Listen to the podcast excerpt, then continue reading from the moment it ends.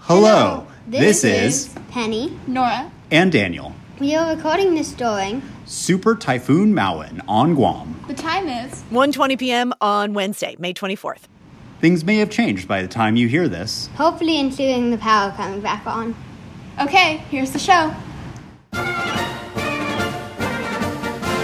Stay safe there in Guam. We need to hear from Penny and Nora and Daniel again. Yeah, let us know.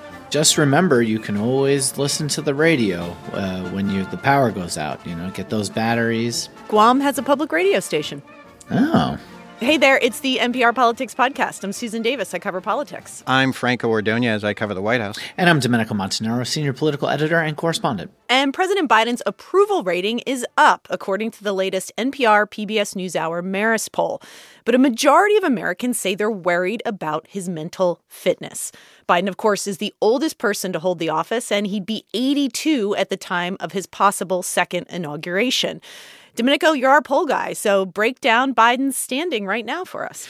Yeah, it's interesting because his approval rating is up to 45%. It was 41% last month. You know, it's fairly middling, but that's not bad for, you know, our kind of hyper polarized 45 era. sounds pretty good in the modern era. Exactly. You know, so that's uh, Trump. I think was rarely at that point. To be honest with you, um, well, when we asked about mental fitness and whether you thought President Biden was was mentally fit to be president, to do the job, to carry out the job as president, sixty three percent said that it was a real concern and not something that was just kind of a strategy from the other side. And we've seen tons of attacks from Republicans and conservatives along these lines, and with a significant portion of the population it is sticking. And though this also includes almost four in 10 Democrats who have some concerns as well. Let's talk about Democrats for a second, because part of this is important because it's not like the party's out there super hungry for some alternative. You know, they, they don't want Pete Buttigieg. They don't want Kamala Harris. They're sort of happy with Biden, even at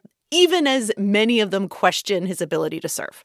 That's the thing, you know, you see it in focus groups, you listen to, we talk to voters, and they'll say, is this the best we have between, you know, Biden and Trump? And why do we have to have people that are so old? Because both would be older than the oldest president to ever be uh, sworn in previously, which was Ronald Reagan in his second term when he was only 73, uh, which seems pretty young now comparatively.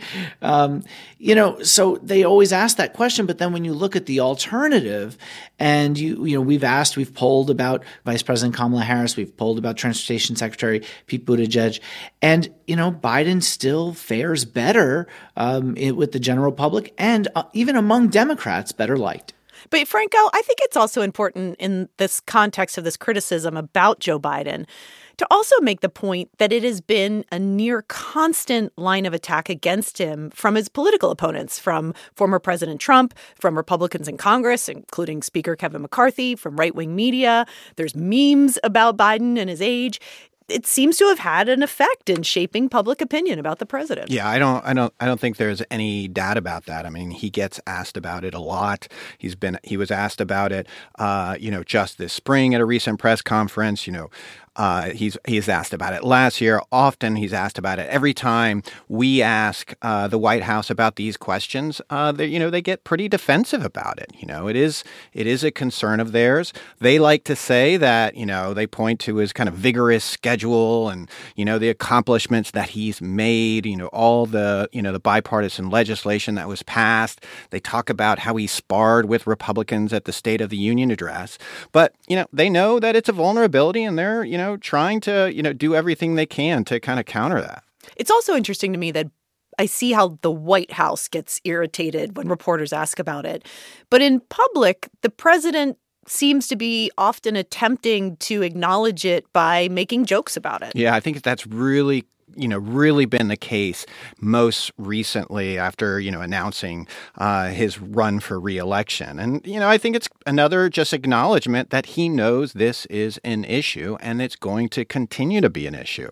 Um, i mean basically he's you know joking about it. I mean he kind of is, is taking this new tact. For example at the white house correspondents dinner you know just a few weeks ago he took several jabs at himself. At, at his age he he talked about rupert murdoch of fox Fox News and he questioned how anyone would think that he wouldn't like Rupert Murdoch. You know, how could that be possible when Rupert Murdoch made him look like Harry Styles? you know, he said, you know, you call you may call me old, I call it being seasoned. You say I'm ancient, I say I'm wise. You know, so he's trying to inject some humor into all this. I mean, he's kind of, you know, he's kind of owning it. Domenico, though, if we look at the Republican field, still being determined, but as we've said, Donald Trump is the front runner. He's no spring chicken. He's 76 years old. He would be in, I think he would crack 80 if he were elected uh, to a second term. Did the poll ask about how they see his mental fitness for the job? We did. And for Trump, his mental fitness is not just about his age, but for his temperament, uh, his persistent lies, and a host of other things. A slim majority, 51%, said that they too think that there are real concerns about Trump's mental fitness, but clearly that's a dozen points lower than uh, for President Biden. And when you look at a couple factors here, the bases, right? You know, you have 36% of Democrats saying that they have real concerns about Biden's mental fitness to be president. Only 21% of Republicans saying that about Trump, so much more likely to rally around him. But independents is where this is really key and where, you know, the White House certainly is targeting to feel like that this is there who's going to determine who wins the election. 69% of independents said that they have real concerns about Biden's mental fitness as compared to 48% for Trump. But, you know, it's not necessarily going to just come down to this question of mental fitness. There are a whole other lot of factors here, and the White House is banking, frankly, on Trump being their best alternative uh, to help him across the finish line because of just how toxic Trump is with independents on a slew of other things. All right, let's take a quick break and we'll talk more about the poll when we get back. And we're back. And today is the one year anniversary of the shooting at an elementary school in Uvalde, Texas, that killed 19 kids and two teachers. And our polling, Domenico, suggests that more people want to see action on gun violence than they have in past years. Yeah, you know, we asked that. We asked whether people thought it was more important to control gun violence as opposed to protect gun rights. And 60% said that they think it's more important to control gun violence. That's the highest in the 10 years that Marist has been asking this question. And we've seen a real shift, particularly among Democrats over the over those last 10 years when we've seen a spate of mass shootings. Democrats back in 2013, about 74% said that they think it's more important to control gun violence violence. Now it's up to 88%. You also did see some movement among Republicans, though. They're up about nine points on this question, even though about two thirds of them still say that they uh, side with protecting gun rights. You know, I was reading through the poll, and one of the things that struck me was maybe there is a greater majority for doing something about gun violence, but there's no majority for any one idea right. on how to fix it. And many Americans don't think anything at all will work.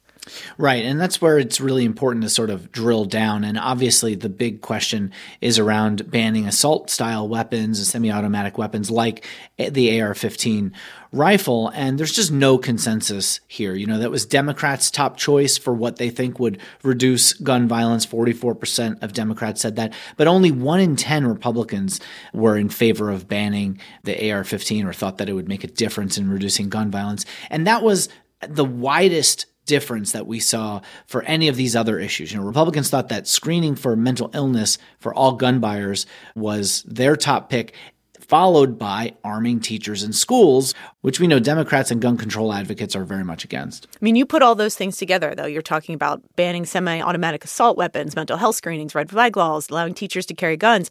But one out of five Americans say they don't think any of that would have an impact. That was anything. pretty bleak to me. When you take all of those things, which, you know, there are measures of whether or not people think that those would have an impact or not, and you have 20% or so of people saying they just don't think anything is going to work in this country. Franco, it just seems to also highlight very clearly why gun policy remains such an intractable issue in Washington. Everyone agrees it's a problem, but no one agrees on how to fix it. And in divided government, the bar for doing something is even higher. Yeah, they certainly don't. And, you know, and I think it also speaks to why there's such little will to make necessary changes in Washington and Congress, you know, and that's what's necessary for any of those kind of changes to happen. I will note, though, that, you know, Biden continues to insist that he's determined to ban assault weapons in high capacity magazines. Considering how well Democrats did in the midterms, Biden does seem more emboldened to talk about this and to talk about it in stronger language.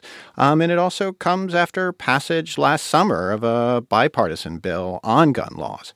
I think there's a big question whether they can do more. History certainly indicates that not much anytime soon, but it really does look like Biden is at least embracing the narrative that he's going to be pushing hard for it in the run up to the reelection. And politically, you know, this poll really does reveal why that might be. And that's because when you ask about uh, whether it's more important to control violence or protect gun rights, who does that appeal to most? Women, women, especially college educated white women, women who live in the suburbs. And that we know is a key demographic group uh, that Biden needs to help him win reelection. One of the things I'm interested to watch about the 2024 presidential race is where gun issues fit in the national debate, if they do at all, because I was struck by in the 2022 midterms how little guns were discussed in competitive races and in competitive campaigns. I'm not saying it wasn't discussed at all, but certainly in past elections, Democrats in particular have tried to make it more of an issue. And it was sort of a sleeper issue in the midterms. And maybe that could be true again about 2024, but uh, especially in the states, you know, this small group of swing states where uh, it could be an issue, places like Arizona, Georgia. It'll be interesting to see how they campaign on it.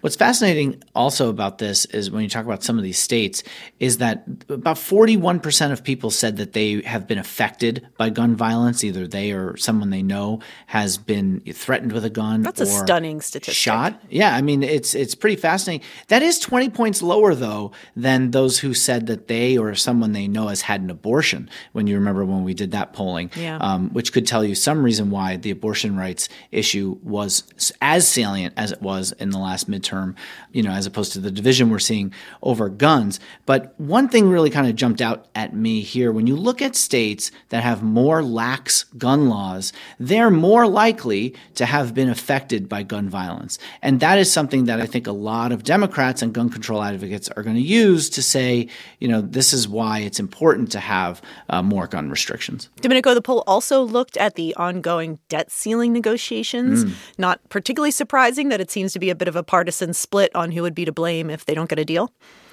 Yep, definitely a partisan split there on who would who would uh, get the blame. No one gets the lion's share, but there's plenty of blame to go around. One thing that jumped out to me though is that by nine points, independents say that they would blame Biden more than Republicans, which may give you an indication as to why the White House, after months of saying it wouldn't negotiate, is doing so now on an almost daily basis. Well, that makes sense though. I would think, Franco, because the economy, generally speaking, people look to the president to be the steward of the economy. Yeah, I mean, no, no question about it. I mean, Biden, of course, is arguing over and over again that it's Congress's responsibility to raise the debt limit, but he is the president, and whether he likes it or not, it is his economy. And again, we can't repeat this enough. He is running for reelection in 2024, and a lot of his success will be determined on how well the economy is doing. So there's a lot at stake. This is a very high stakes negotiation, but it's high stakes because the threat of default is real. But if Washington is able to cut a bipartisan deal and a default is headed off and it smooths down, it's hard for me to see the debt ceiling or and this negotiation playing a critical role a year and a half from now yeah. unless we go into crisis territory. I think that's fair too, but I mean let's remember back in 2011 they did not even hit the debt ceiling. They're just a few days away and they did not default, but it still led to a credit downgrade and I think that's something that, you know, that could hurt Biden as well. And looking more broadly, if there is a default or if there is a downgrade, that could have tremendous ripple effects, not just on the US economy, but the global economy. And if the stock market tumbles considerably, if Main Street feels it as well, then that's going to have ripple effects into voting too. All right, that's it for us today. But we should note that tonight, Florida Governor Ron DeSantis is expected to make it official and enter the 2024 presidential race. And we'll be back in your feeds tomorrow to talk about that. I'm Susan Davis. I cover politics. I'm Frank Ordoñez. I cover the White House. And I'm Domenico Montanaro, senior political editor and correspondent. And thanks for listening to the NPR Politics Podcast.